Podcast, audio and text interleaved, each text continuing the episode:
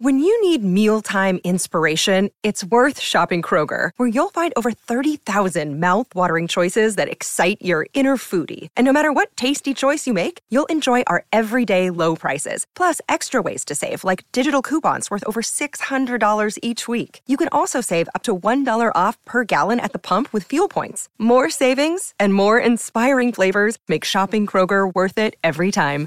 Kroger, fresh for everyone. Fuel restrictions apply.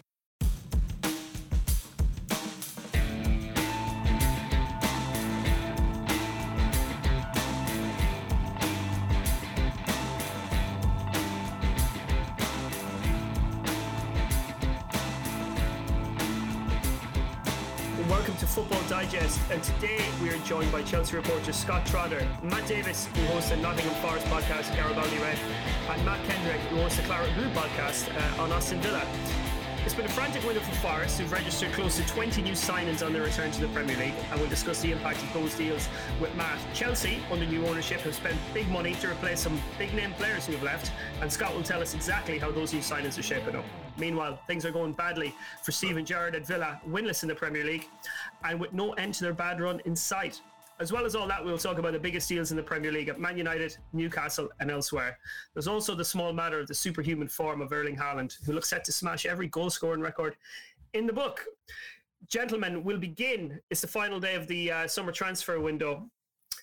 Matt Kendrick, first of all, which clubs do you think are looking strongest in the Premier League uh, after that summer of activity, Fren- frenetic activity in the window? I'm giving you. I'm glad you've um, you've kicked off with me and given me the kind of open goal tapping really because you've you've already already mentioned the machine that is Erling Haaland uh, and with my Villa hat on, which we'll come to later. You know, we're quaking in our boots. The prospect of facing Manchester City without Erling Haaland would, would be enough of a enough of a, a bind for us, given that we blew a, a two goal lead down there to hand them up there to hand them the title on the last day last season. But they just seem to have cranked up another level. Um, and you know, I, I, saw Danny Murphy, I think it was on on Talksport a, a week or so ago, or in the last weeks, doubting whether Haaland could um, break the, the record for, for goals in a in a 38 game Premier League season, which I think he's, he's held by Mo Salah. I think. Um, I think he might have broken it by Christmas at this rate. So, obviously, Haaland, um, Alvarez as well. You know, some of the his finishes from from from last night really fresh in the memory. I just think you know I, know that we'll come we'll come to Chelsea with with Scott, and I know that Arsenal think that they're going to mount a title challenge this year, uh, and Liverpool hope that they'll recover from a slightly sticky start to to roar back. But I just I can see Man United absolutely kind of Man United, Man City absolutely walking away with it this year, and it's it's a frightening prospect for for the rest of us.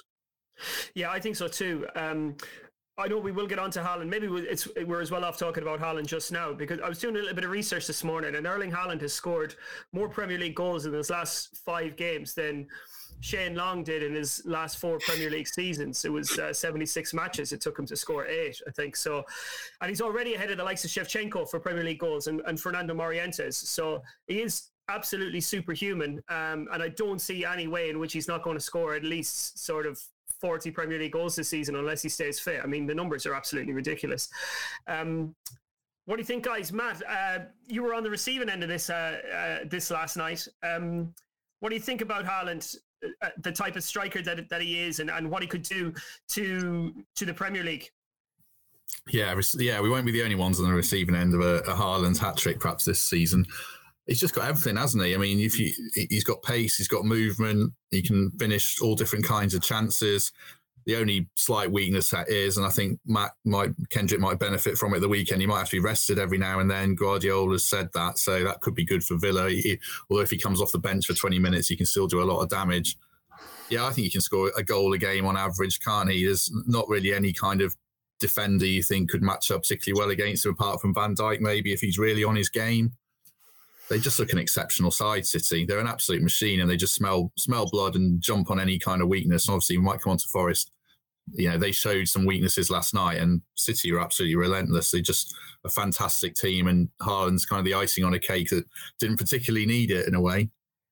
Yeah, it's been you know they haven't really had a, a, a, number nine like that in, in, in a few years. Obviously, Jesus is gone. They didn't really play him there. Um, you had Sergio Aguero, but even Aguero didn't take to the to the Premier League with this kind of relish. Um, it's been an absolutely stunning start. And like you say, if, if there was one team that didn't need that added advantage of probably the best number nine in the world, you would say that it was it was Pep Guardiola's uh, Manchester City. Scott, I want to bring you in now. Um, from Chelsea's perspective, it's been a, it's been a strange week for Chelsea. You know, big money signings coming in the door, losing away to Southampton.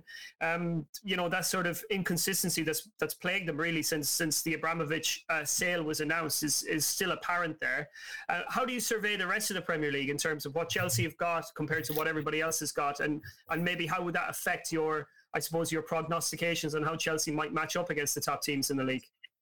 Yeah, I think I think it's difficult for Chelsea at the moment. Manchester City, obviously, as we've kind of just noted, they're looking as strong as ever. And the last couple of seasons, kind of, I guess Chelsea's ambition has been to close the gap to the likes of City and Liverpool. And despite kind of having spent more than 200 million with the prospect of perhaps more, it's it's not looking likely at the moment. Um, with regard to the likes of Arsenal and Tottenham, who I guess are going to be the main challengers for those top four spots, I, I think they're obviously starting well and looking strong, but that kind of game against Tottenham um, in the second week of the season, Chelsea looked really strong, and I think that'll give a lot of people confidence that Chelsea can still compete despite these slip ups against Leeds and Southampton. Um, I think what Chelsea are going to have is, is they're going to have a lot of depth. Um, obviously, signing Fofana and not having already signed Koulibaly and having Thiago Silva there, it's just kind of a weird year of transition while also having to compete for them. Um, and, and that transition feels like it's came in multiple positions in one go this year. And um, yeah, I think there's a lot of concern at the moment, particularly about the midfield. And I think it's Chelsea's perhaps lost twice in the first five games for only the second time in about 20 years, I think. So th- there are going to be concerns there. Um, but there is a lot of quality in the team as well. So I think it's early doors when you kind of look at the likes of Liverpool as well, how they've started. It's, and I guess that old saying of perhaps it's not worth looking at the league table until 10 games in. But um, certainly Chelsea are under pressure compared to what they were last season, where they didn't play particularly well and were top until November or something like that.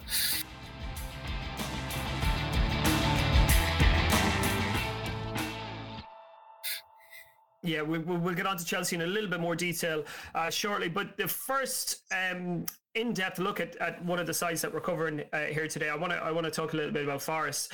Um, a lot of your general Premier League fans might not have known very much about the Forest squad um, when they came up. Indeed, a lot of Nottingham Forest fans might not know very much about the squad uh, at this stage of the season, considering it looks entirely different. Uh, Matt, can you give us um, maybe an outline on on how things are shaping up there. Um, a lot of players, a lot of new players in there.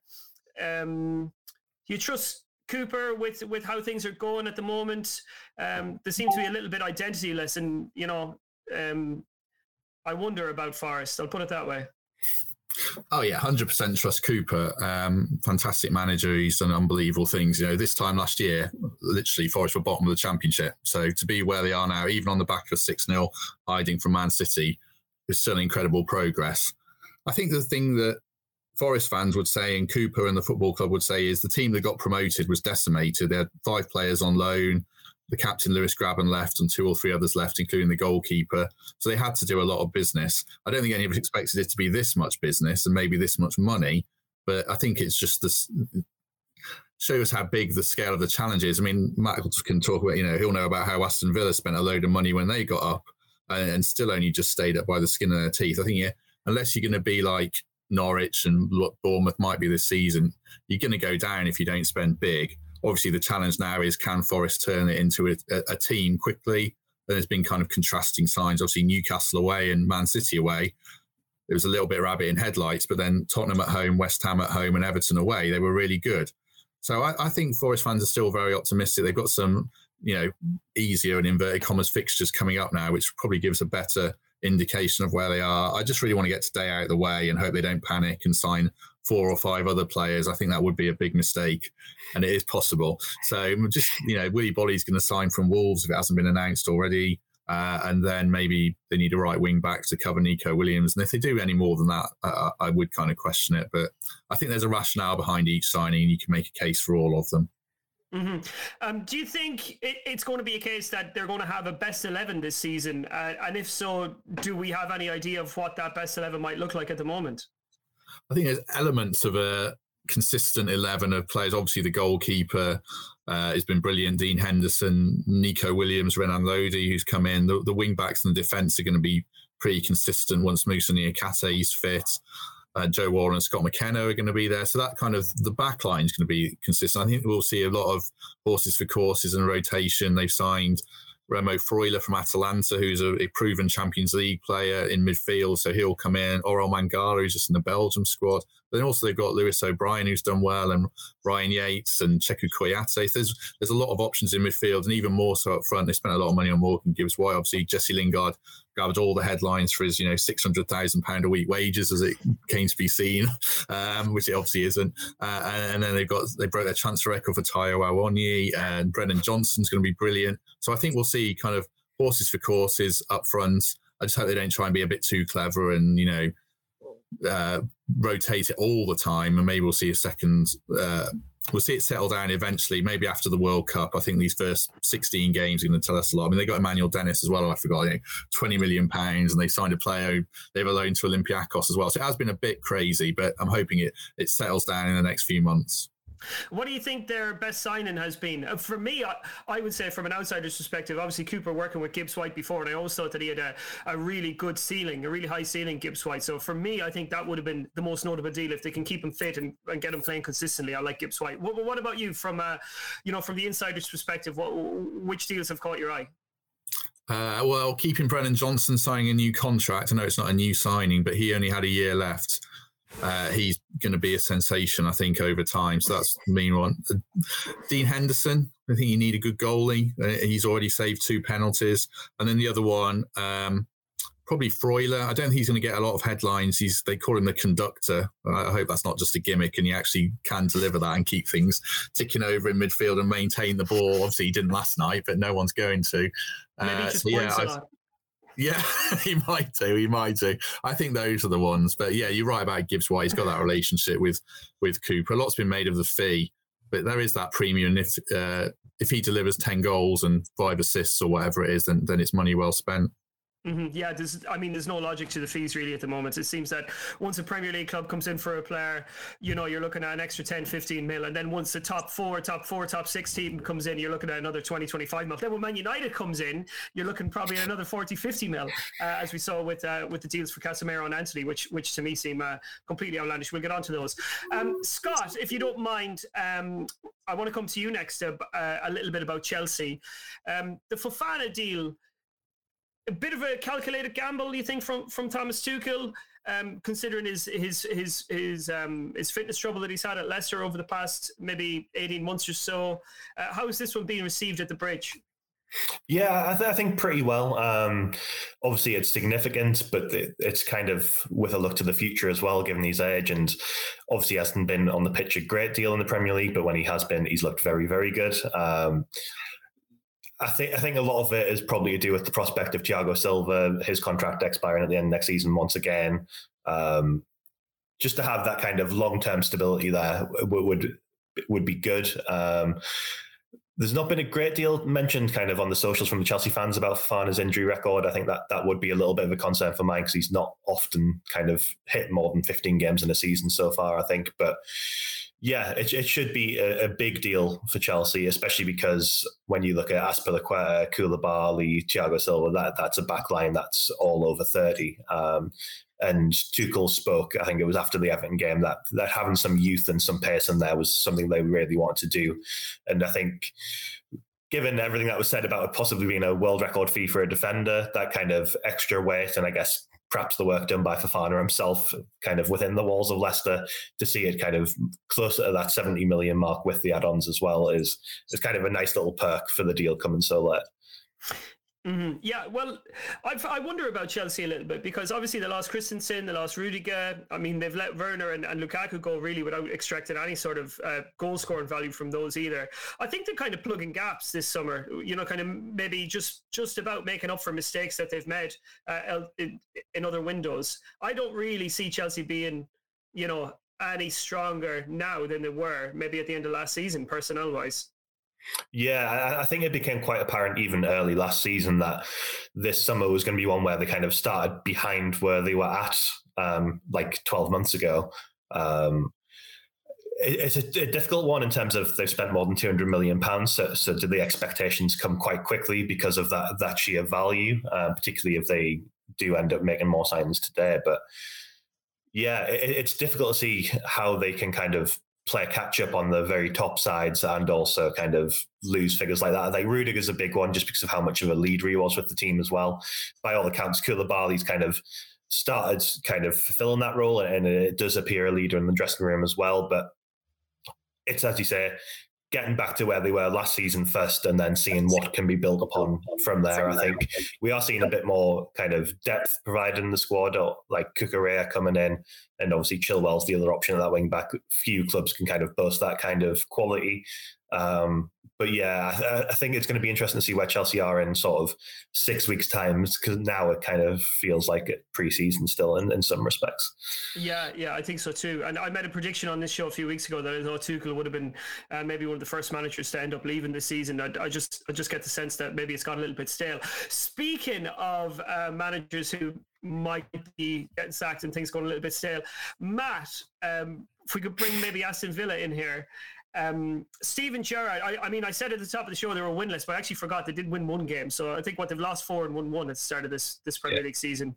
Um, probably scored more goals direct from corners than from open play uh, at this stage as well. Uh, can we talk a little bit about about what's going on at Villa? Um, how big, how significant was the departure of maybe Michael Beale, for example, behind the scenes? Uh, you know, um, what are the prospects for this team at the moment? Interesting, you know, it's a bit like when we when you look to the bench for the players that aren't playing, the, the solutions are always there, aren't they? The ones in the team, and now we're looking to Michael Beale for you know now he's not here for, for the solutions. You know, is that I a think, talking point from among among yeah, definitely. I think, yeah. I think you know he, he's gone out on his own at QPR and, and, and started to to to make kind of decent decent progress there. So people are are automatically looking. You know, was he the, the brains behind the operation? Um, what I would say was that we probably had the, the, this run of form, although not quite as bleak last season, does predate the first five games of the season. You know, after Gerrard, Gerrard's initial Gerrard and Beale's initial honeymoon period uh, when they came in and did their job straight away. To be honest, got Villa away from that relegation zone and, and consolidated it was a bit flaky from from then on in. So I don't I don't subscribe to the, the fact that Michael Beale was completely the, the messiah.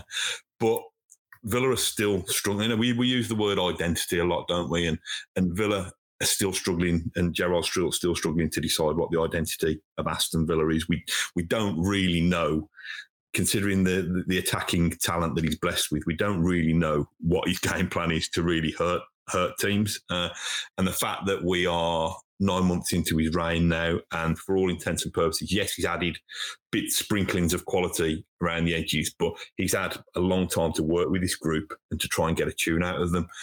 And we don't seem we don't seem any nearer to it. I think one of one of the things that Gerrard is suffering from now, um, as well as the the lack of cohesion on the pitch, he doesn't seem to have the kind of rapport with the, the Villa fans. There's been a lot made from from the last couple of defeats um, against West Ham at Villa Park on on Sunday and at the Emirates uh, against Arsenal last night. That Gerrard just disappeared straight down the tunnel at the end of the game. There wasn't even a kind of hand of apology or a, or a wave of acknowledgement or a, a sheepish kind of applause to, to the away end.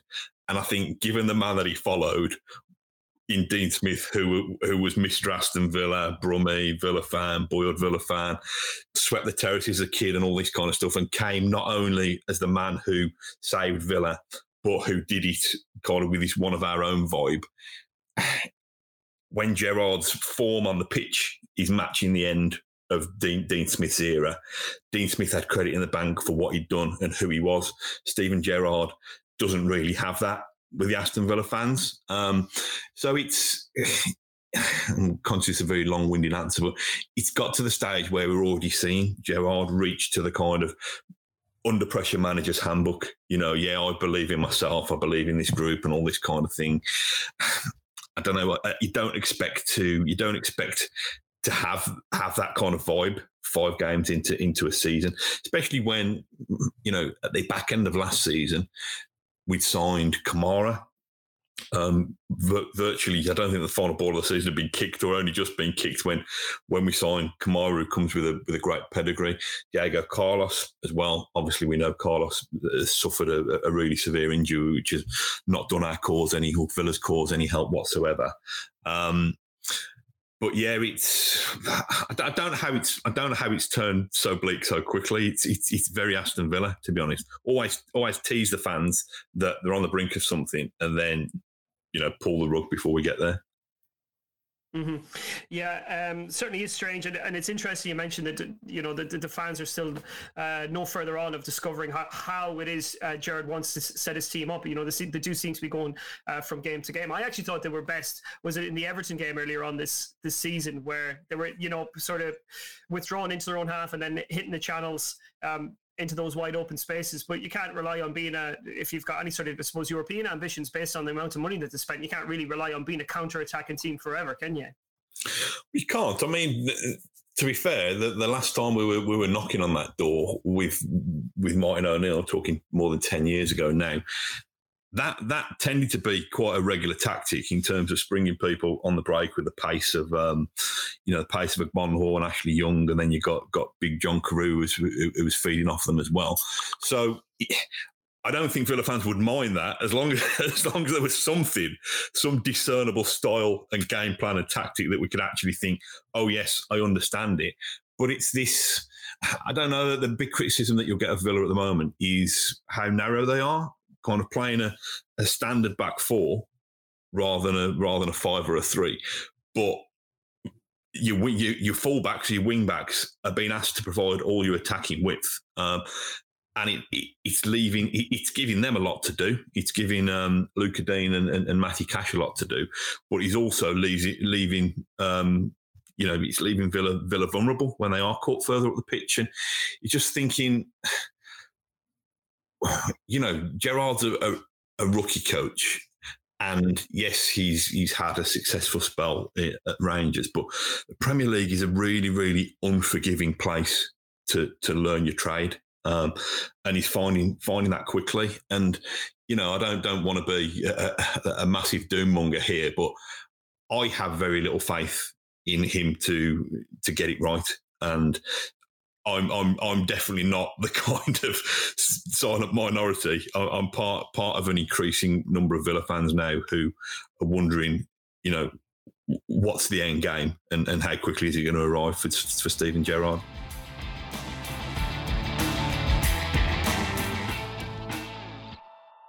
Mm-hmm. Um, one of the one of the rare bright spots for, for Bournemouth this season, uh, Matt Matt Davies, I'm going to bring back in here. One of the, the rare bright spots for, for Bournemouth this season was actually a, a victory uh, against Aston Villa, um, but that wasn't enough to save Scott Parker. And obviously, Forest uh, will play against Bournemouth um, very soon, Saturday afternoon.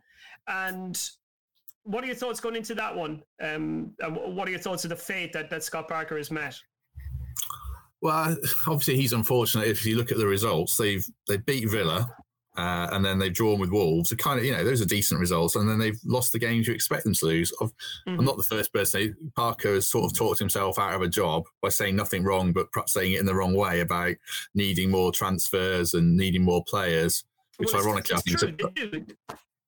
they're they're a yeah. championship side. Let's be honest, aren't they?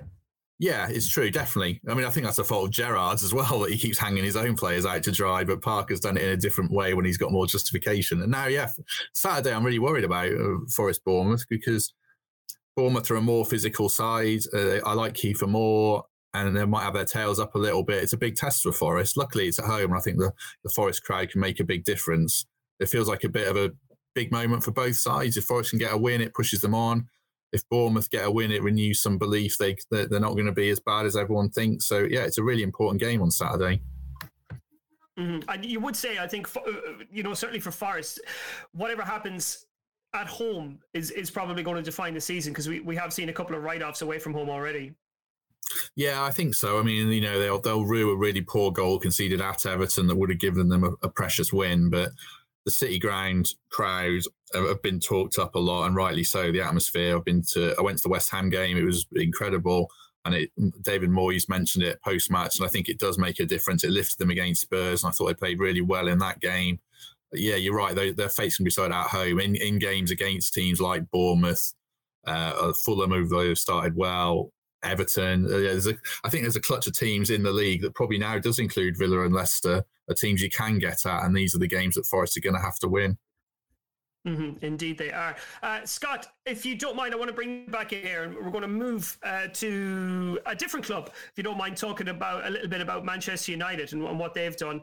Um, you've spoken about Chelsea's need of bringing in a midfielder, um, and we know that they have um, been linked on deadline day with, with um, with a few deals here and there. But Man United got one over the line, maybe overpaid for him a little bit in Casemiro. And they've also brought in another Brazil international uh, in the shape of Antony, who seems to fit the, the, profile of the type of player that Chelsea were looking for earlier on in the summer. I'm thinking about the likes of Rafinha, who ended up going to Barcelona. Are you looking at Old Trafford with, with any sort of jealousy uh, in terms of the two deals that they've done over the last seven days? Um, I don't think it's reached that stage quite yet, just because of the kind of chaos around Manchester United at the minute. and like you said, the expense once again. Um, I think everything with Manchester United at the minute, even when you kind of see a player like Casemiro or Antony, who like very good players, you kind of have aspersions of doubts and what kind of again chaos could could occur this season because of it. It's kind of more personalities and obviously kind of the overwhelming shadow of Cristiano Ronaldo that kind of still remains there, despite, by all accounts, his inclination to leave. Um, I think that that game against Liverpool is probably the most kind of reassuring thing a Man United fan could probably have at the moment that they, they can still compete and kind of Ten Hag d- does have perhaps a philosophy and kind of something to build upon this season. And but with all that said, we saw how much money they spent last season, perhaps a bit more uh, incoherently, um, and they came off finishing second then, and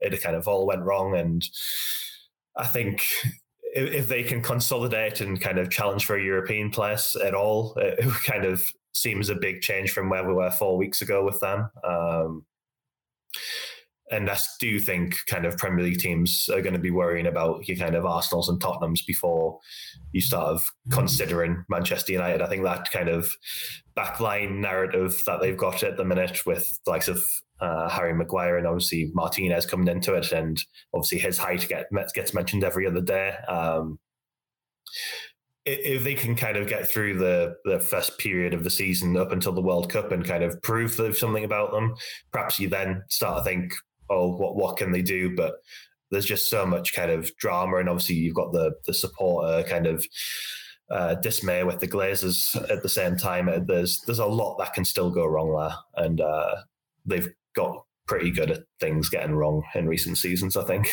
Yeah, they're not out of the woods yet, but you would say from from beating Liverpool, signing Casemiro and signing Antony, it's been a pretty good uh, 10 days for Manchester United fans. And I do think that that Antony deal would probably end up well, it looks like it's going to be the landmark deal of the window uh, in the Premier League, certainly in terms of finance, maybe not in terms of impact, because we mentioned uh, Haaland uh, before. Uh, Matt D, is, is Antony a type of player that you've seen much of uh, playing in the Champions League for Ajax? Um, you know, what, what do you make of the fact that Man United are having to pay probably two years worth of revenue to Ajax? Um, I'm talking about Ajax's revenue in order to secure a player uh, who's who's a good player, but let's face it, he's, he's not yet a world beater. Um, what do you think of this deal? Well, yeah, you don't want to write off the Dutch league too much. He hasn't torn it up too much, but he's obviously a very exciting player, and I think he's a player that Ten Hag knows well, and he probably someone he wants around him. So I think it's a good deal uh, in the long term. The short term, the fees pretty massive. So, like Scott said, United are so much in chaos. It's a difficult environment for him to come into, isn't it? So I, am not sure. It's another one where you want them to get through today and see where they're at. I mean, I think it'd be good for them to get Ronaldo out personally, and then they can take stock and they know what their forward line is, and then they have to decide who's the one man who, who misses out. But I wouldn't bank on Antony hitting the ground running particularly. I think if you get 12 goals or something last season. So Ajax, I mean, Ajax have sold a lot of players this summer, and they've got some amazing fees for them. They obviously know how to drive a hard bargain. I think it's probably one where in the long term both clubs might think they've done well, but in the short term, I think it's a bit of give the lad a bit of time and patience, which isn't a virtue at, at Old Trafford at the moment, understandably. No, definitely not. Um, Scott, speaking of Ajax, it, it, was Edson Alvarez who was linked last night to uh, to Chelsea. Is, is that a goer, do you think, at this stage of the window? Well, it, it, kind of depends on Ajax. I think Chelsea have put a bid in in the region of sort of 40 million for him last night. And it's obviously something they're looking to get over the line. But I think the Eredivisie window shut yesterday. So the opportunity of getting a replacement then is kind of non existent. Mm-hmm. And kind of looking at the kind of Dutch media and fans that we've seen, um, it, it sounds like he's pretty key for them and kind of enabled a lot of their player last year in terms of what could happen around him because of the role he fulfilled.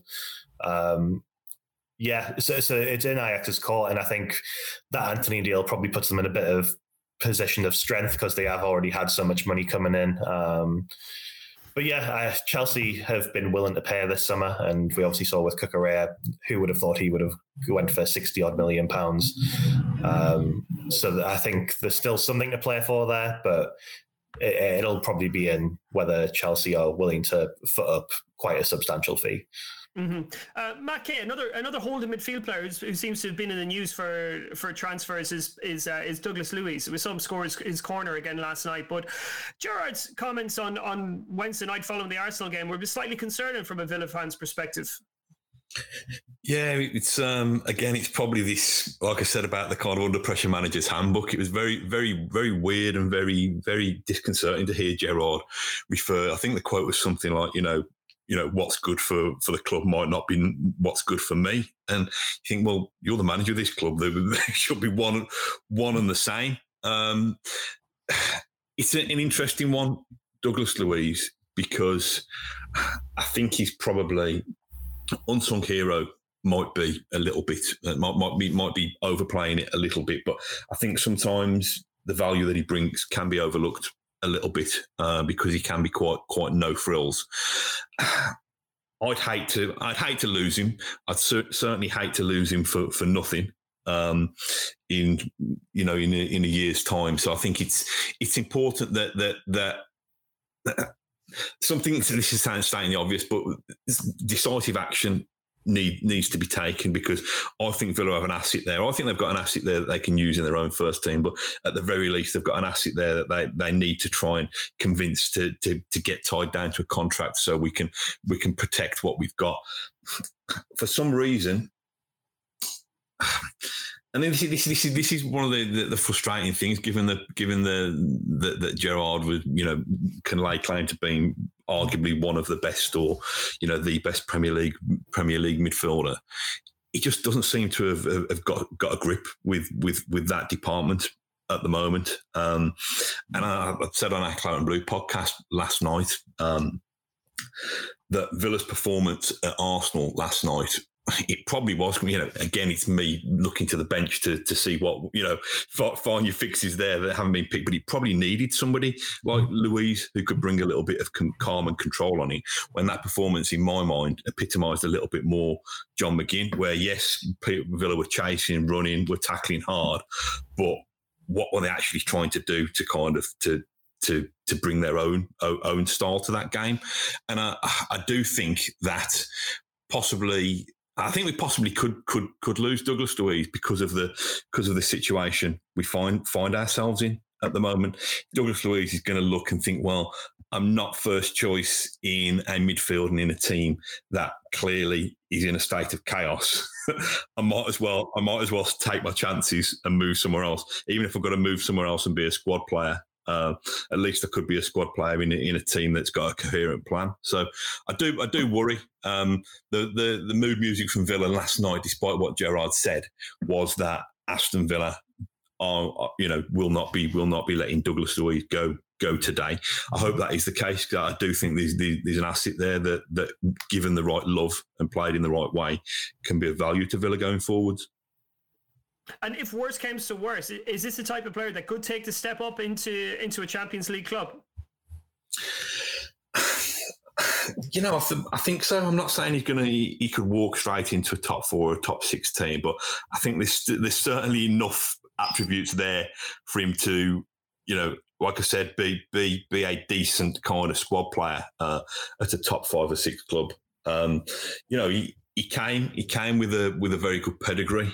Uh, when, when we signed him from from Manchester City, I don't think Guardiola really wanted him to go at, at, at that time. I think Guardiola would have been happy for him to to stay along and develop there. So I do think if if Villa lose Douglas Luiz, it'll be very much be Villa's loss and, and, and somebody else's gain because I think he'll go on to become a very good Premier League player.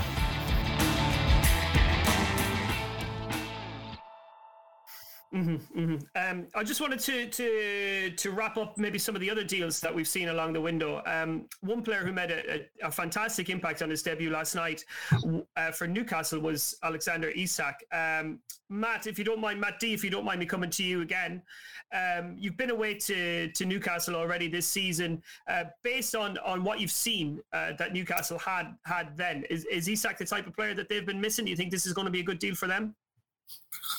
Uh, well, yeah, I think so. I mean, they've got Callum Wilson, who I think is a great player, but he can't stay fit, can he? And then you take Callum mm-hmm. Wilson out of the team, they're, they're, nowhere near as good. So they obviously did need to bring someone in, and Isak's kind of one of those players that's been on the radar for years of people talking about him. Five or six years, he's only 22, and Newcastle yeah. kind of landed their top target. So I think the thing about Newcastle is they've spent a lot of money. It's kind of gone under the radar how much they've spent. It's over 200 million now. It's the kind of deals that they've done that you think are good deals with Guimaraes coming in and Sven Botman and that, that kind of, they haven't gone out and signed, uh, you know, the glamour names particularly. They've made some smart signings. And I think Isak kind of feels like he fits that profile of another smart signing that can take them to another level to be where, I know I keep coming back to Villa, but to be where Villa want to be in the top top eight, pushing up and looking up. It feels like they they've got the coherent plan that other clubs haven't got at the moment. Mm-hmm. Um, Scott, maybe the type of player that I mean, is he a step beneath Chelsea? I know that Chelsea have been uh, trying to trying to sort out that that striking position. I don't think they've got it right at all, really, since um, since Tuchel was in there. Whether that be Havertz, Werner, Lukaku, uh, Broja. It's always looked kind of an awkward fit for this manager. Is he the type of player that Chelsea could have done with? And what's the overall situation around the, the number nine slot uh, at Chelsea at the moment? Yeah, he's actually a bit of an interesting one because obviously I think last summer he was linked to so many clubs and perhaps likes of Arsenal and those kind of teams. And then I think uh, Sociedad last season he perhaps played a little bit um, deeper than that kind of number nine role and didn't score as many goals and perhaps lost the kind of big number nine interest that he had coming from Euro 2020 and, and that kind of thing. So it's really interesting because Chelsea, I guess this summer in some respects haven't seemed like they they've wanted uh, a number nine in the in the mold of like a Romelu Lukaku after how that didn't work out last season, and we've like kind of seen this attempt to get Mason Mount, Havertz, and Raheem Sterling forming a, a more aggressively pressing front three. And as you say, it's not quite kind of came together for Chelsea in an attacking sense so far this season, and that's been an issue over the last couple of years. Although Sterling has scored a few goals this season now. Um, I guess the, the name that we're still seeing kind of coming into the last hours of the window is Pierre Emerick Aubameyang. Obviously, he had that kind of sad incident at the um, was it at the weekend where he's kind of su- suffered a jaw injury after an assault and that is still the name we're hearing. And I is if that is a short term deal, um, I guess that's the kind of player you want to see. I think next summer there's still talks of Christopher Nkunku and that kind of player. Um, but yeah, it's tricky to see Chelsea kind of going with that traditional number nine unless an Aubameyang comes in. But even then, obviously he can kind of rotate through those forward three positions. And I guess in many respects, it's hard not to think back to last summer when they were linked to Erling Haaland so robustly, and with that opportunity to perhaps take him a year early before that release clause came, and Manchester City were obviously always going to be favourites in that instance. Um, I think it was going to be an astronomical fee to take him so early uh, from Dortmund, and they obviously wouldn't want to uh, let go. And Lukaku seemed like a great deal at the time uh, if he could have come and turned it on. Um, but yeah, it would be nice for Chelsea, I think, just to have a player if who they can rely on to kind of roll the sleeves up and just take again by the scruff of the neck, whether it be through kind of potency in front of goal or, or, a midfielder who can just kind of, you know, drive something in the middle of a poor performance. Um, with all that said, Sterling, Sterling we've seen his missed chances, which obviously everybody kind of talks about, but he is kind of shown the ability to get in the right position and, and score a tap in for them as well. And that in itself is something Chelsea has missed. Um, Lukaku last year just struggled to get touches in a game at all, never mind kind of around the six yard box. So th- there is some promise there, but um, people are calling for Armando Broja to to get a shot, particularly this weekend after he came on and added a bit of energy. So if a striker was to come in, Aubameyang otherwise, I think there'll be a lot of happy Chelsea supporters uh, come tonight.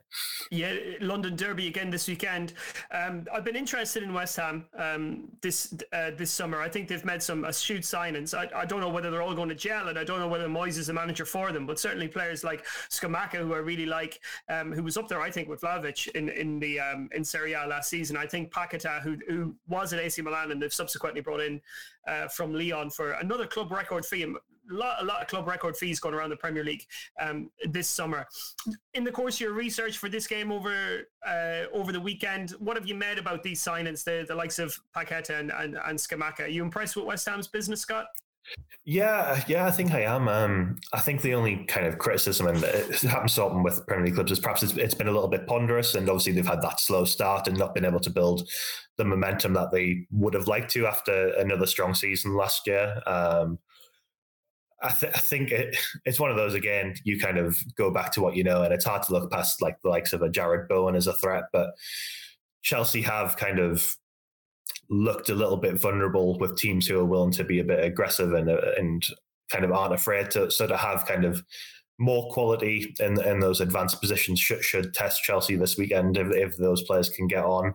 Um, I think obviously Emerson Palmieri went from Chelsea to West Ham as well, so it'll be interesting to see how they kind of line up with him. Um, I, th- I, think it's probably going to be two teams that, who are kind of still figuring things out a little bit, whether it be with new players or otherwise. And I think Chelsea will still see this as an opportunity for three points um, after a difficult period. Um, but the, the pressure will really be on, and kind of David Moyes and West Ham are the team to kind of come and spoil the party as they've kind of shown for the likes of Manchester United in the last two seasons in terms of league position, and uh, they are a very good side as well. So it, it, should be a good game this weekend, I think, um, albeit one that might be a bit tense at Stamford Bridge.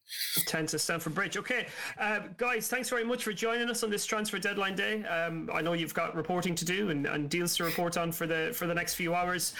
Um, so that's Matt Davies from Nottingham Forest, Matt Kendrick, Aston Villa, and Scott Trotter from Chelsea. Uh, thanks very much for joining us, guys. Do try and find this um, on all the socials that you can, and uh, make sure that you tune into Football Digest every week. Thanks, everyone.